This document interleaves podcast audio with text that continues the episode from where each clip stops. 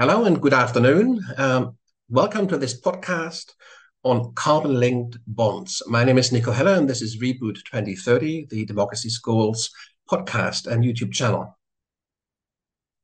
My guest today is Bob Litterman. Uh, to many, especially on Wall Street, Bob is an absolute legend. He spent 23 years at Goldman Sachs, where between 1998 and 2009, he was in charge of their quantitative resources group, in Goldman's asset management. And prior to that, between 1994 and 1997, headed Goldman's firm-wide risk department. During his time at Goldman's back in 1990, he also co-developed the well-known Black-Litterman financial model, together with Fischer Black. Since leaving Goldman's, he's co-founded Kepos Capital in New York and chairs the risk committee.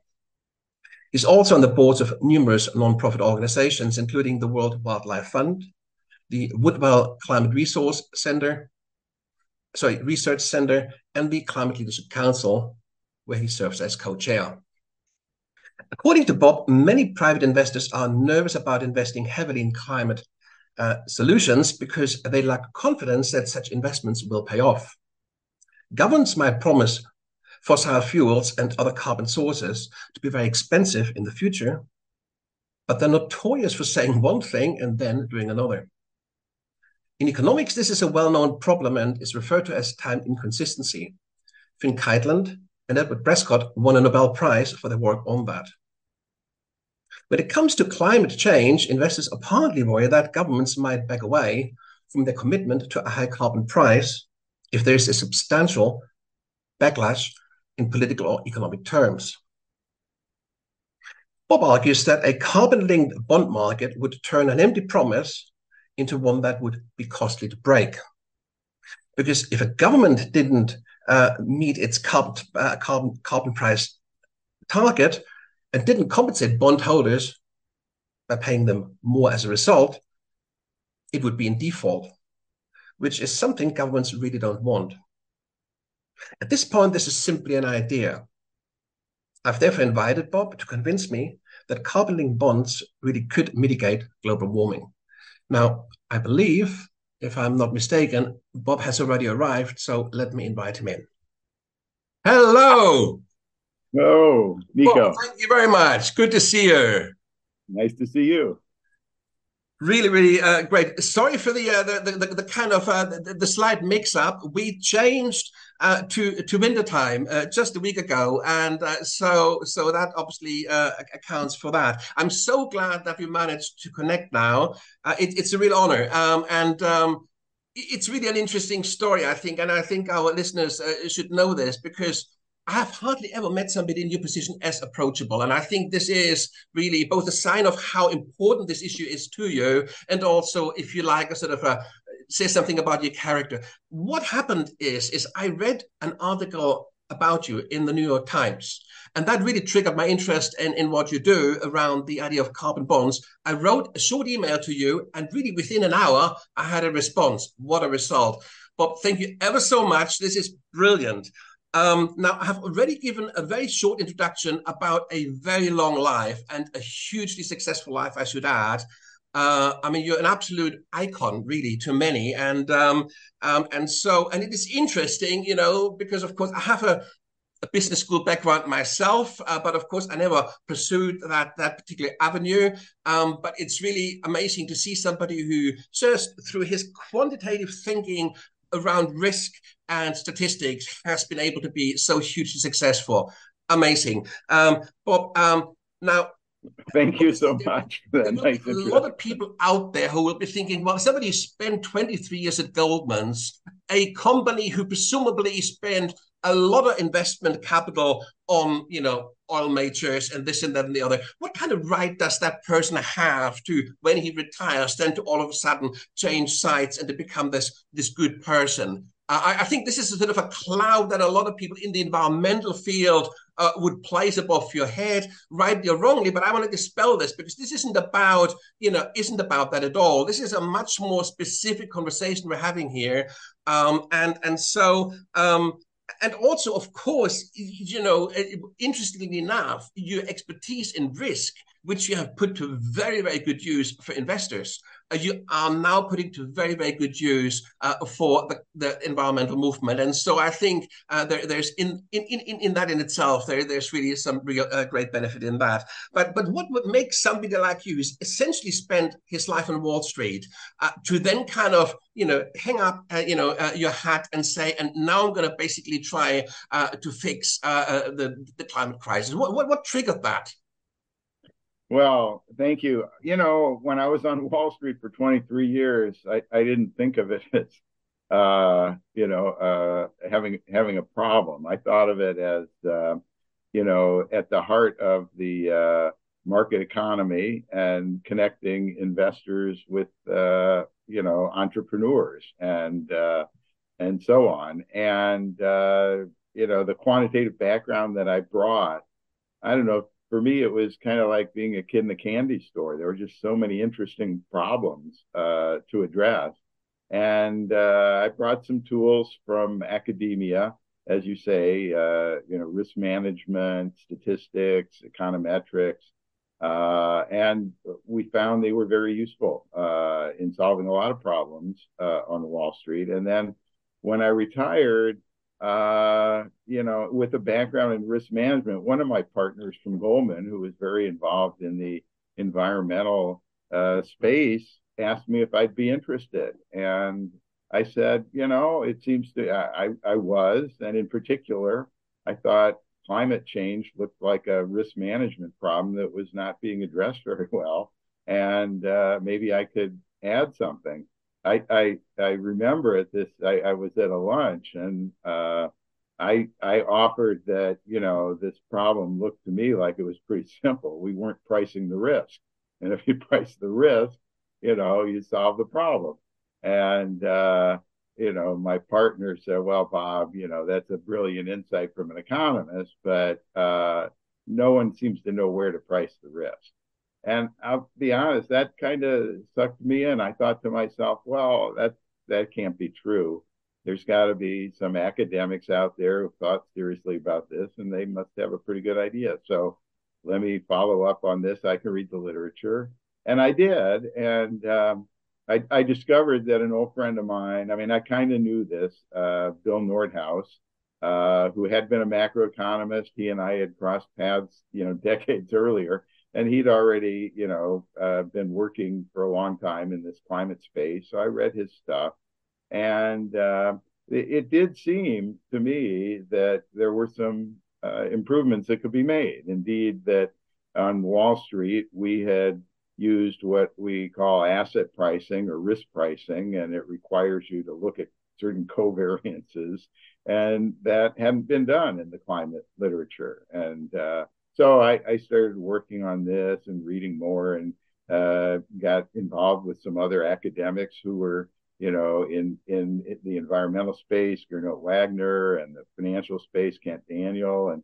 we eventually wrote a paper that was published about where to price carbon. And indeed, it took a risk management perspective on it. Um, and, uh, you know, I, I just think it was natural to think about it from a risk management perspective. Absolutely. And when you think about that, you know, you start asking different questions.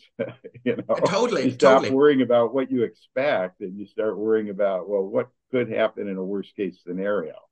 For, for the benefits of our listeners, let's make a sort of a, a sort of a very basic distinction here between um, the the idea of the you know the carbon linked bonds, which which we're going to come to to later in our conversation, and sort of the, the risk of climate change because I think, of course, the beauty about you know the the, the CO2 CO2 model or the kind of the carbon is is that we're talking ultimately about almost like a single variable. But of course, the um, um, the, the, the, climate risk is a multi-variable problem, far more complex than just managing uh, CO2. Uh, and of course, you are an expert on risk, and you've thought at a very deep level, of course, about climate risk, and you're advising clients, um, you know, on investment decisions relating to uh, to to cli- climate risk.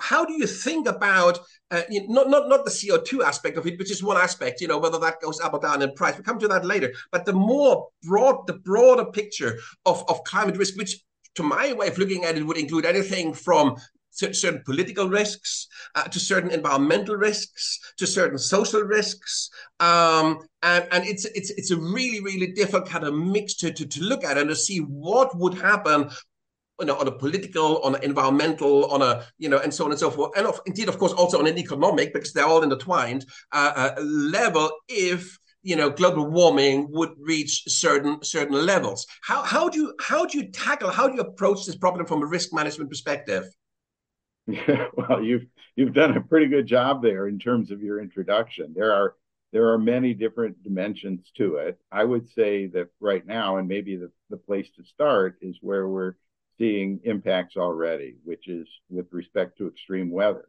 And uh, you are seeing now that, and for me, I, I was part of a uh, working group on extreme weather and financial risk. We wrote a report for the uh, uh, the president's office. This was the president's council of advisors on science and technology, and and the report, which we published last April, basically said, look, the weather has already changed. The distribution of outcomes today is different than it has been historically, and it's going to change further uh, but it's changing along many different dimensions. So most people, including myself, kind of have this uh, notion that the distribution of outcomes somehow is moving, let's say, to warmer outcomes. It's it's shifting, uh, but that's really that's true along the temperature gradient. But what's much more important is that it's becoming fatter tails that the total energy in the uh, atmosphere is higher. There's more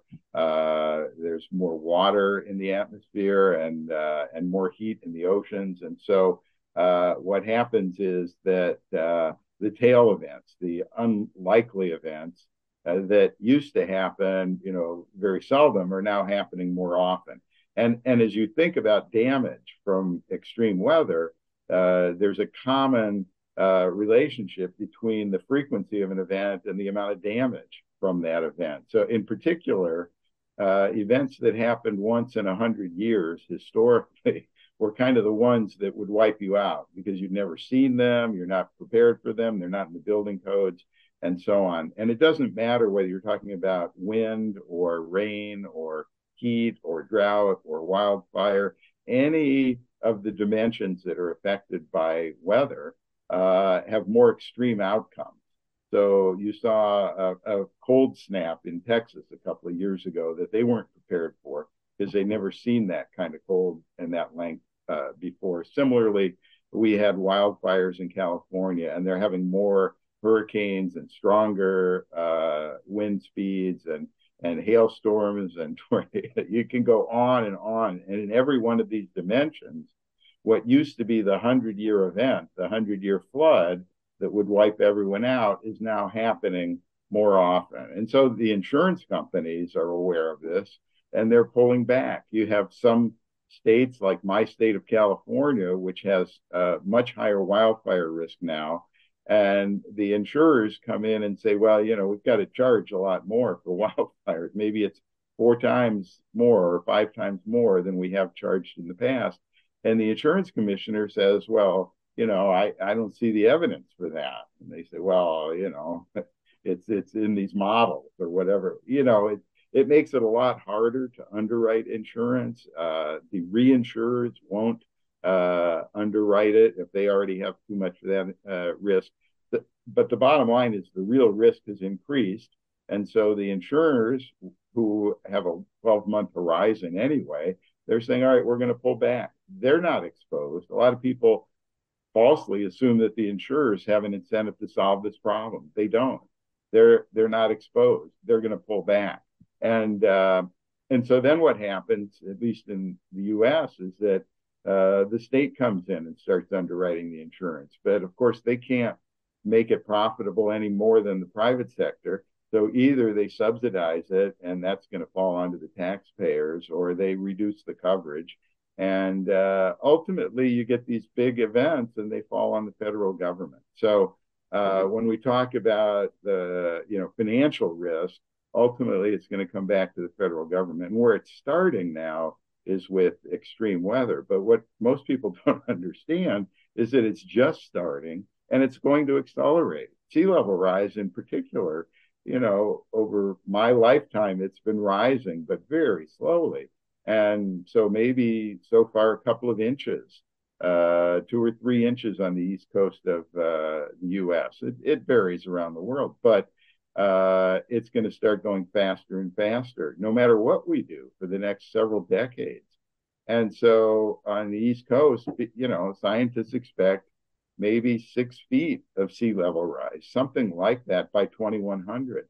Uh, so you can see it's going to be more than just an inch a decade or something. Let me let me just accelerate. intercept here. Um, so um, what what I find interesting about sort of complex dynamics, like sort of climate risk, um, and you you would you would you would find similarly complex dynamics in you know certain corners of the financial markets capital markets. Um, psychology starts to play a really big role, doesn't it? Because when you can really empirically model it entirely, when there's a lot of assumptions that feed into your model, then of course psychology kind of plays quite sort of a, if you like, sort of an increased role. In other words, the perception of you know how problematic the climate development is will have a direct impact on the actual perception of risk. Isn't that isn't that isn't that a fair point to make? So if people begin to panic about crop, you know, uh, whatever kind of uh, yields or whatever it might be, then whether they materialize, you know, or not is almost secondary because the markets will build that in. Uh, well, first, you, you said a lot of things there, and the first thing I would agree with is that people are not rational. Okay, so you say psycho when you say psychology, I'm thinking, well, yeah, emotions, all kinds of things, uh, and we know that people have biases. So uh, I, I, guess I'm not sure where one goes with that. I don't think it says necessarily that people are going to wake up overnight. Some people think, oh, all of a sudden people are going to wake up and realize, and there's going to be, you know, just a crash in the markets, or somehow it's all of a sudden going to be priced in. And markets don't work that way. Uh, you know, financial markets are very much forward looking. And, and so uh, the valuations today are uh, built in a lot of uncertainty about the future. And, th- and there is tremendous uncertainty about the future. So you can imagine, you know, technology gets us out of trouble somehow. That, you know, uh, what, what I'm referring, uh, yeah, what I'm referring to pulling CO2 out of the atmosphere is. but what I'm referring to here is something quite specific in a way, and I should yeah. probably kind of said that is this notion of trigger points. So you get these trigger points in the actual, in, in kind of in the natural environment that methane gases because of whatever permafrost is kind of melting, and then more gas is released in the atmosphere. You get trigger points at various levels within the kind of sort of like you know physical environmental uh, field but then people also start talking now about social trigger points and political trigger points. Uh, and I wonder whether you see these trigger points as well, and how you feel that that because it's when I'm talking about panic, so when I talk about sort of like a sudden race and awa- uh, increase in awareness or whatever, these kinds of things where all of a sudden we reevaluate, uh, you know, the, the, risk of something in the same way as the risk may actually really physically like get much worse because of much greater sort of like release of methane gas in in whatever in in, in Alaska or wherever the kind of the permafrost melts. Yeah, yeah. Well, I mean, yes. I, I mean, yes. There, uh, people off in the context of climate, uh, scientists often talk about tipping points. So where things become nonlinear, and uh, that uh, I mean, even more so in uh, you know social situations. I mean, yes, countries go to war, and all of a sudden you're in a completely different uh, uh, you know condition than you were before. And similarly, physical systems you know can undergo tipping points, and we may have passed, for instance, the point where uh, Greenland is ultimately going to melt. There may be just so much heat in the oceans uh, that that process is it's too late to stop. And if that's the case, that's 24 feet of sea level rise. And and similarly with uh, you know Antarctica, it's the same idea. We don't really know how much heat in the oceans will cause that whole ice sheet to, you know, destabilize, and that could be hundreds of feet. Now it's it's long into the future, and there's so much uncertainty about the future that we just have to think about, you know, uh, all the different possibilities, but in particular, the possibility that what we're doing today is causing the atmosphere to cross some tipping point that we're not aware of today, and that it, it's too late to to turn things around. that's you know what people worry about, and and it's things like the uh, Arctic, which uh, you know with the sea ice melting, that in itself doesn't raise sea level so much because it's floating, but it causes the uh, ocean to turn dark, and all of a sudden it's absorbing a lot more heat than it used to every year, and so you get a nonlinear effect. The the oceans this year uh, temperatures have gone up considerably more than they had in previous years, and so we're seeing uh, you know impacts of that. Uh, there was also that uh, um, volcano that uh, the under underwater volcano that shot just tremendous amounts of uh, water vapor into the atmosphere. Scientists think that may have caused some warming this year.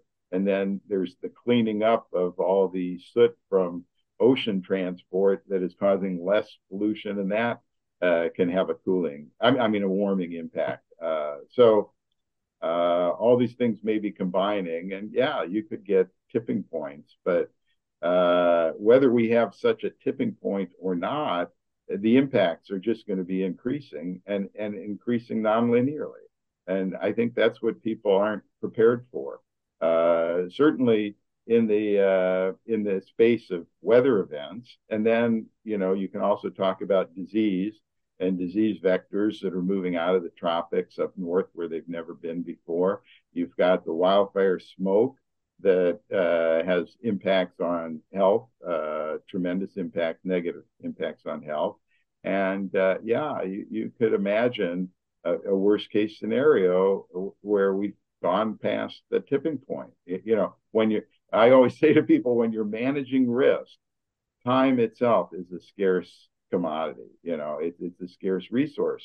if you have enough time, you can solve you know any problem, whether it's uh, you know climate change or financial or whatever. But it's when you run out of time that you know things get out of control, and uh, and that's what we have to worry about. Uh, I mean, what I'm uh, thinking from a financial point of view, if if you were like um, Joe Biden and you had to think 20 years ahead and think how much money do I have to put aside um, for you know to mitigate against climate catastrophe in the U.S. Can you put a figure to this, or is this just such a difficult thing to calculate because of the whole complexity? I mean, how do you actually, from a sort of a risk management perspective, advise on what kind of reserves to build up to mitigate against climate change? How do you? I mean, what what is the current thinking on this? Yeah, well, that's a great question, and uh, the answer basically is a lot more than we're doing. Uh, the way people answer that question, I think is helpful, is they say, look, uh, today we're investing something like one and a half trillion dollars in low carbon capital or infrastructure um, technology. And we need to be investing three times that, something like four or five trillion dollars per year in order to reach net zero by 2050. And net zero by 2050 is kind of the minimum uh, rate of reduction of this risk that you know it's it's something we've got to do. And uh, so how do you get that three times investment? And why aren't we getting it? And the answer is well it's because it's not viewed as being profitable right now uh, or profitable enough. In other words uh, you get these entrepreneurs who are thinking about okay how can i make money by pulling CO2 out of the atmosphere or not putting it into the atmosphere, you know, in, in this process or whatever. Uh, well, they're out there trying to get investment dollars. And guess what? They're getting a little bit from the government, they're getting a little bit from philanthropy. They're not getting a lot from asset owners who are saying, gee, can I make money by investing in the next great technology for carbon sequestration? And, and they're not for a very simple reason that we are subsidizing fossil fuels to an extent that is just unbelievable. Now, this is not my uh, view. This is the view of the International Monetary Fund that has some good economists who have gone in and said, how big is the subsidies to fossil fuels? And what they find is that they are huge. In, in a recent report, they said it was a um, seven trillion dollar subsidy to fossil fuels in 2022. Uh, up from like six trillion uh, two years earlier. And, and the increase was driven in part, in large part, by the war in Ukraine, which caused the European governments to subsidize energy uh, to a huge extent this year. But but the biggest part of that seven trillion are the implicit subsidies that come from not putting a price on the particulate uh, you know, pollution as well as the greenhouse gases that are emitted. And the IMF actually uses a social cost of carbon, in other words, the amount that they charge for that pollution of $60 a ton. I think that is much too low. The uh, think tank Resources for the Future, I used to be on their board, uh, and they have really good environmental economists. Their recent estimate was $185 a ton. But uh, what uh, the IMF said is if you use that $185 a ton estimate, that's over 11 trillion dollars, not 7 trillion. And and in the US alone, that would be over a trillion dollars in 2022. Now, you think about that amount of money, 11 trillion or 1 trillion in the US, uh, the Inflation Reduction Act, which, you know, the US government touts as its biggest, uh, you know, uh, spending on climate is it was originally estimated at 370 billion over 10 years and now maybe it'll get up to a trillion over 10 years versus a trillion dollars of subsidy every year uh, you know in the us alone so we're trying to move in the direction of low carbon we've got a huge headwind and, you know, and Bob, you have two you have two potential sort of like sort of if you like sort of a twin solution, really, don't you? One is which you are a great advocate of is a carbon tax, and the other one, of course, is the carbon bonds. Uh, which are kind of they, they they attack this problem from different angles but of course together they would they would exert some significant force and they could begin to move the market. So let's, before we move on to the carbon bonds, because that's obviously the core of what we're talking about today, say a few words about carbon tax, because again, it's very, very unusual for a investor of your caliber to say, hey guys, we need more taxes, we need a new tax. So uh, this is, you know, this is quite unique. So maybe you could explain to me why you think that this would be a good thing and why it wouldn't damage the U.S. economy in the long term. Okay, well, let me start with, uh, you know, I'm trained in economics, but my undergraduate major was human biology. Okay, and uh, what I learned is that uh, if you want to change behavior, and this is for any animal, okay you have to change incentives. That's what incentives are. They are defined as things that change behavior. Anything that changes behavior is an incentive. And for humans, like any animal, you have to change incentives. So I like that word rather than taxes. But of course, incentives come in many forms. It could be a tax on pollution.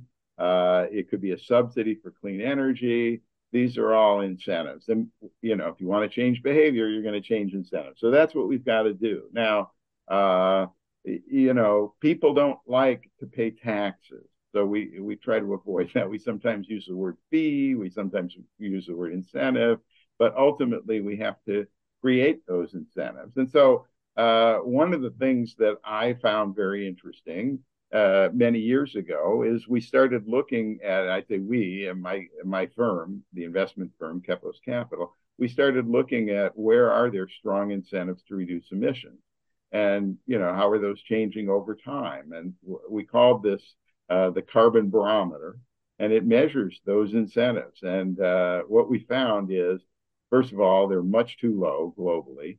Uh, secondly there's no harmonization of incentives whatsoever.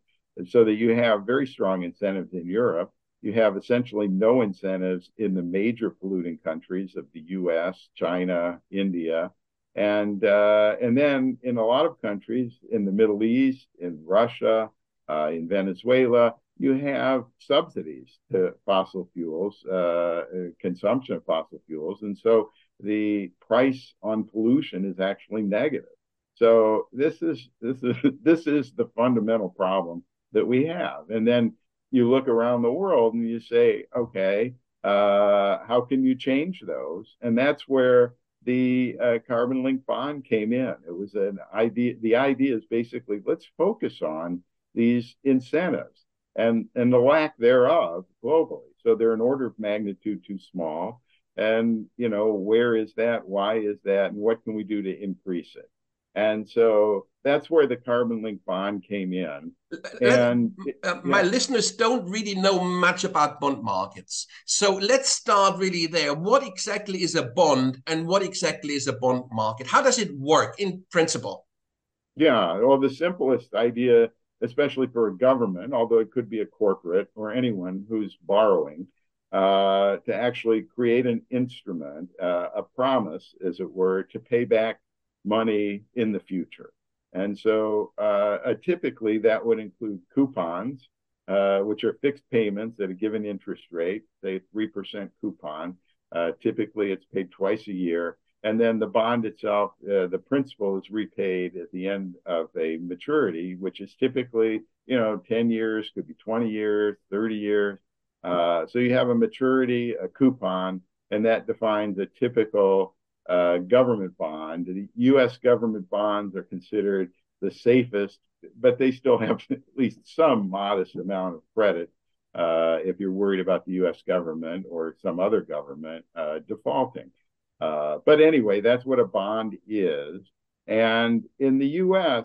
Uh, and in many other countries, there's a specific type of bond that is a wrinkle on the standard nominal bond and that's what's called a inflation protected security, uh, a bond where the coupon, rather than being fixed at say three percent, has a uh, escalator in it, so that if there's inflation, the uh, borrower pays the real rate of interest to the uh, lender rather than a nominal rate. It protects the lender from unanticipated inflation, and so uh, that it turns out is very interesting because it reveals that the price of that bond reveals what the market expects inflation to be.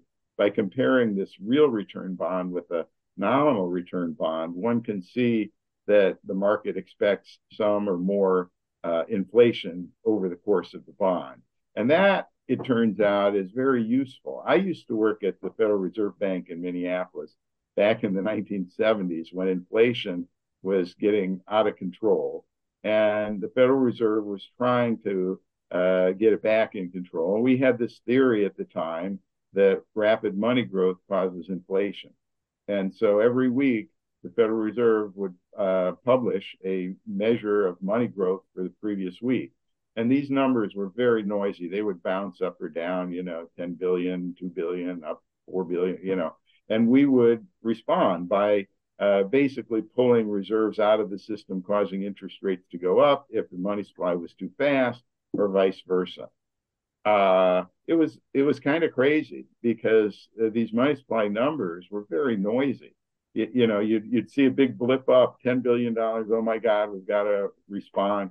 And then you get, you know, to the end of the year, you'd look back, and because the data had now been, uh, you know, seasonally adjusted and corrections were made and there was no blip there anymore. And you, you're saying, oh my God, what were we well, doing? this is well, interesting because there's two aspects to this, isn't there? On the one hand, it sort of serves the private interest of the investor. He's protected against, if you like, movements in inflation. So, yeah. but but that's a, a, a, private interest. But then there's also the, the, public good interest, which basically says it imposes discipline on governments because, of course, it gets very very expensive for the government if it basically inflates um, the value of its currency. Um, and, and and so so so there is a kind of a, a brake on inflation, which which which has over time uh, uh, stabilized uh, markets in, in significant ways, and and that in yeah. some ways is is the kind of the link you're making to the carbon uh, link bond, isn't it?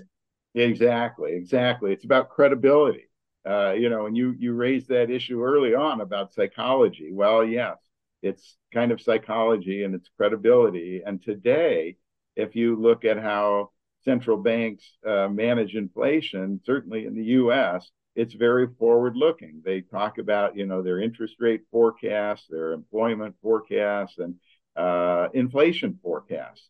And in addition to what the Fed uh, governors tell you, you can look at what the market thinks, and they look at what the market thinks. So indeed, when you know all of a sudden the they call it break even inflation, the inflation embedded in these bonds goes up, the Fed says, "All right, we have a problem. We have to respond," and that that feedback creates credibility, so that the bond market investors think that the Fed will be able to control this, and and they do. And so we need a similar credible policy for carbon. If we want to create the $5 trillion of investment that we need, then you back one step forward and you say, okay, what do we need? We need investors, private investors, to expect that they're going to make a profit when this capital is online over the next 10, 20, 30 years.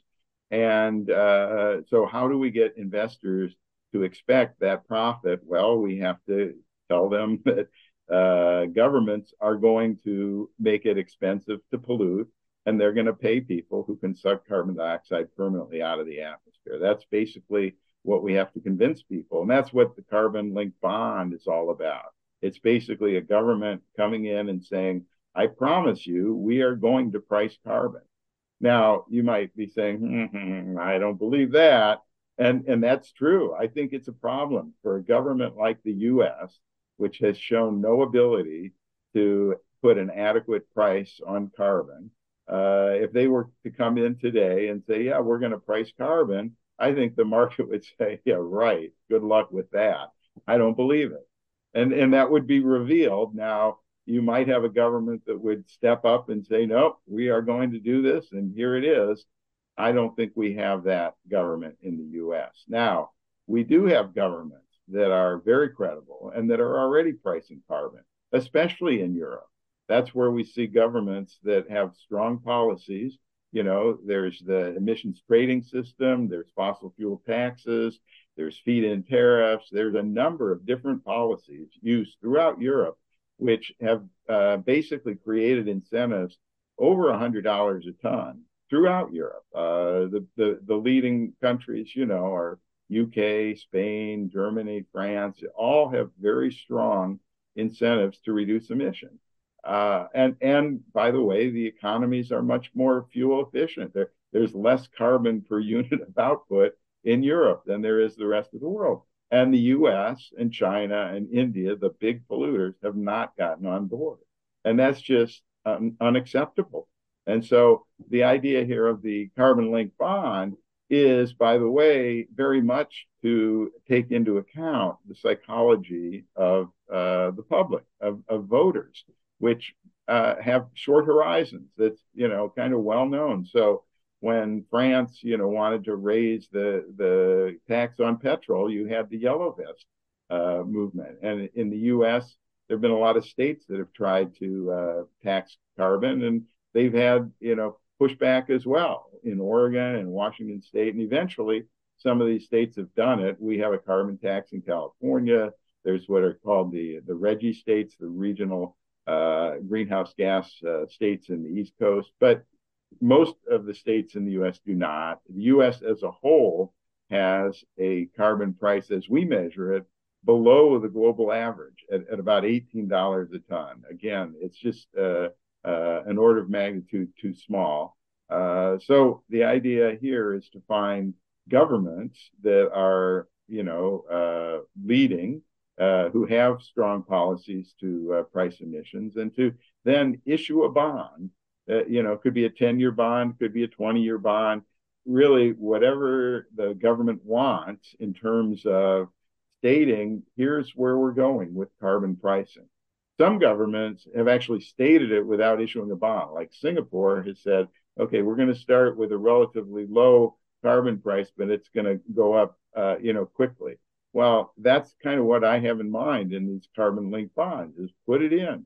Here's the path we're going from where we are today into where we're going to be in you know 2030 or 2040 whatever it is and and then uh, you know show the credibility and and policies that will hit that let me let me let me ask a question here. Um, I, I, haven't I haven't fully thought this through, but I, I wonder uh, uh what you think about this. Uh, bonds are obviously issued by governments uh, commonly. But uh, of course, the cryptocurrency market, you know, because currencies are also issued normally by governments, and now you have got these cryptocurrencies. Now, I just, uh, you know, wonder in in what way would a crypto-backed bond, carbon bond, be different? That would be done by one of the big platforms, uh, issued by one of the big platforms, as opposed to uh, by, by a government. Would that have, serve the same purpose, or would that not work?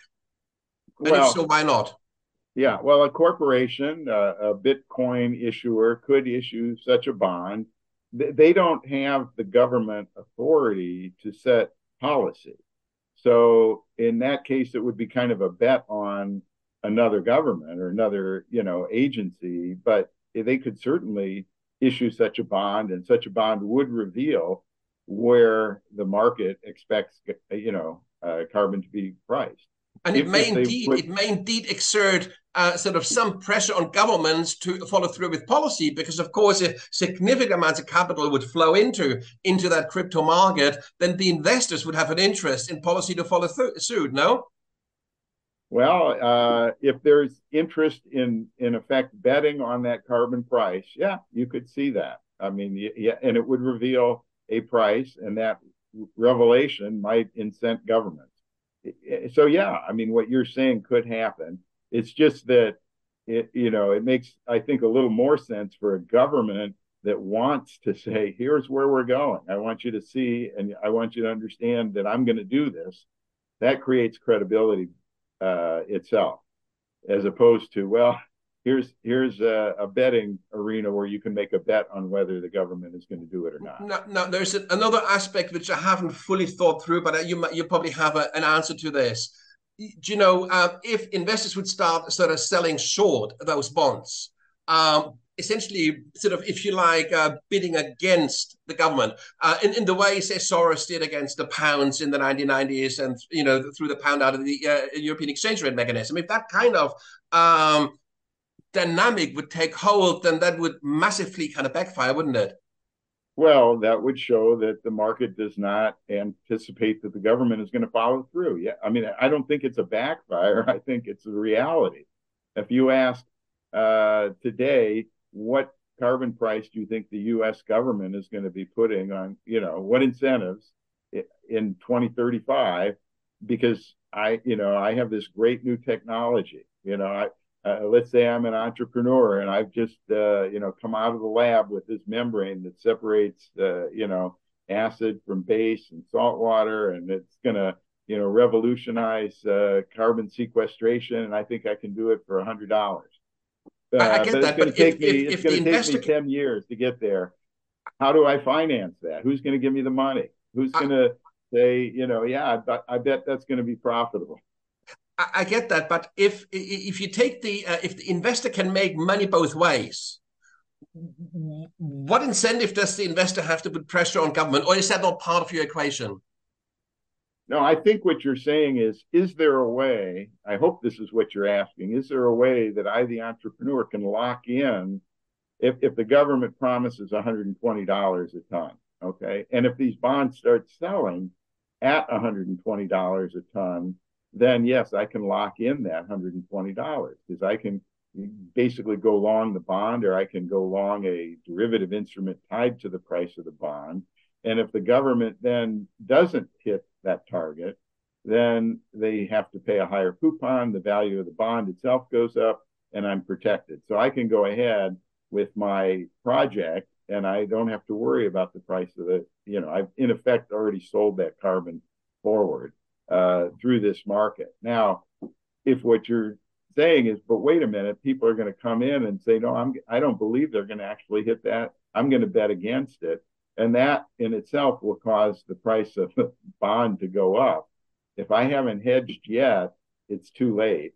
And so now, uh, you know, basically the bond is expensive. It, it demonstrates that the market doesn't think the government is going to uh, come through. And at that point, okay, uh, that government isn't going to do it. Let's find a government where it is credible policy. So there is really this absolutely, but but but but given that, I mean, we, we've said this already that there's at the moment there's far too less and or not enough money going into sort of carbon reducing or you know whatever kind of technologies startups right. industries and then of course government subsidy will be you know um, needed to kind of to, to kickstart this and to to fuel it um, but well, if, government subsidies are there but they're too small too small the government exactly is, so the government is subsidizing fossil fuels 10 times the amount that it's subsidizing low energy so of course we're going in the wrong direction so, We've got to so, stop so, the government subsidies to fossil fuels and and you know use that money to to incentivize low carbon. It, it, you know, if you if you if you force polluters to pay a tax, that's revenue to the government. If you have the government subsidizing clean energy, that's a cost to the government. I, I understand that, but my point is this: if the government as a result of getting its pricing wrong. You know, in the same way as the UK kind of got something wrong in the 1990s and opened a window for Soros to come in. If, if, if that if that happens, then there is a, a financial risk to the government that goes beyond the sort of, if you like, the inertia of government, you know, uh, in, the sense that uh, at that point, the government, a, a government might think, yeah, okay, uh, even if we are honestly trying to price it, there is the possibility uh, that you know that the market moves against us. Um, maybe not not even because of nobody's fault, but just the way that that market dynamics built up, and all of a sudden we're out of an awful lot of money and have even less money to spend on subsidies for um, the carbon reducing technologies and all the rest. Um, is is there a way of kind of somehow putting governments at ease instead of saying, well, you know, this is a kind of such an insignificant risk that the upside is so much greater that you should really kind of run with that? Or would you sort of caution governments to say, well, actually, you know, there is a possibility that given the kind of the significant interest on fossil on the fossil fuel side, you know, the oil majors, they have got significant resources with which they could disrupt that market if they wish to do that, if they would want to put a spanner in the works. And the, the question is, is, is there a way of sort of saying to governments, well, actually, um, there's a way of hedging against that risk in some ways, or is that something that would just have to accept as, as a kind of a part of, of, of that idea? Well, uh, you know, the way I think about it is we've got to get globally harmonized pricing of emissions. That's what that's the aim here. And how do we get there? Uh, the, the UN would be the obvious place. That, you know, if we had a global governance system that was up to the task but obviously they haven't been up to the task. And so now the question is how can governments coordinate going forward and create these uh, if, you know these incentives to reduce emissions? And some countries are already you know halfway there. Other countries, in particular, again the U.S. and China, have not shown the ability to create these kind of incentives, and that that is why Europe, for instance, is putting on these uh, you know carbon border adjustments and you know that's that's what we've got to encourage. And and and and really i think what uh, is at the heart of a carbon link bond is the fact that what it does is it turns the the typical equation which makes it hard to raise prices on carbon which is you know the yellow jet the yellow vest problem which is you know if i say i want to raise carbon price today i get a lot of pushback. People say well you know the benefits way off in the future. I don't know if it's really worth it, but right now I can't afford it. That's the usual equation. Now, with a carbon linked bond, what the government does is it says, all right, I'm going to raise, I'm going to borrow money from the future. I'm going to spend it now. And I can spend it really on anything I want. But in particular, I could spend it on, you know, subsidizing uh, EVs or batteries or hydro or uh, you know just basic research, whatever it is in low carbon. Uh, and and uh, and by the way, I'm also promising that I'm going to price it in the future. So if you're an entrepreneur and you want to you know find a, a, good home for your investment, this is the place to do it. Uh, encouraging that low carbon investment, promising to make it profitable in the future, causing that investment today and and the the pain, so to speak, the carbon price is off in the future. And by the way, I told you it's coming, so it's not a surprise.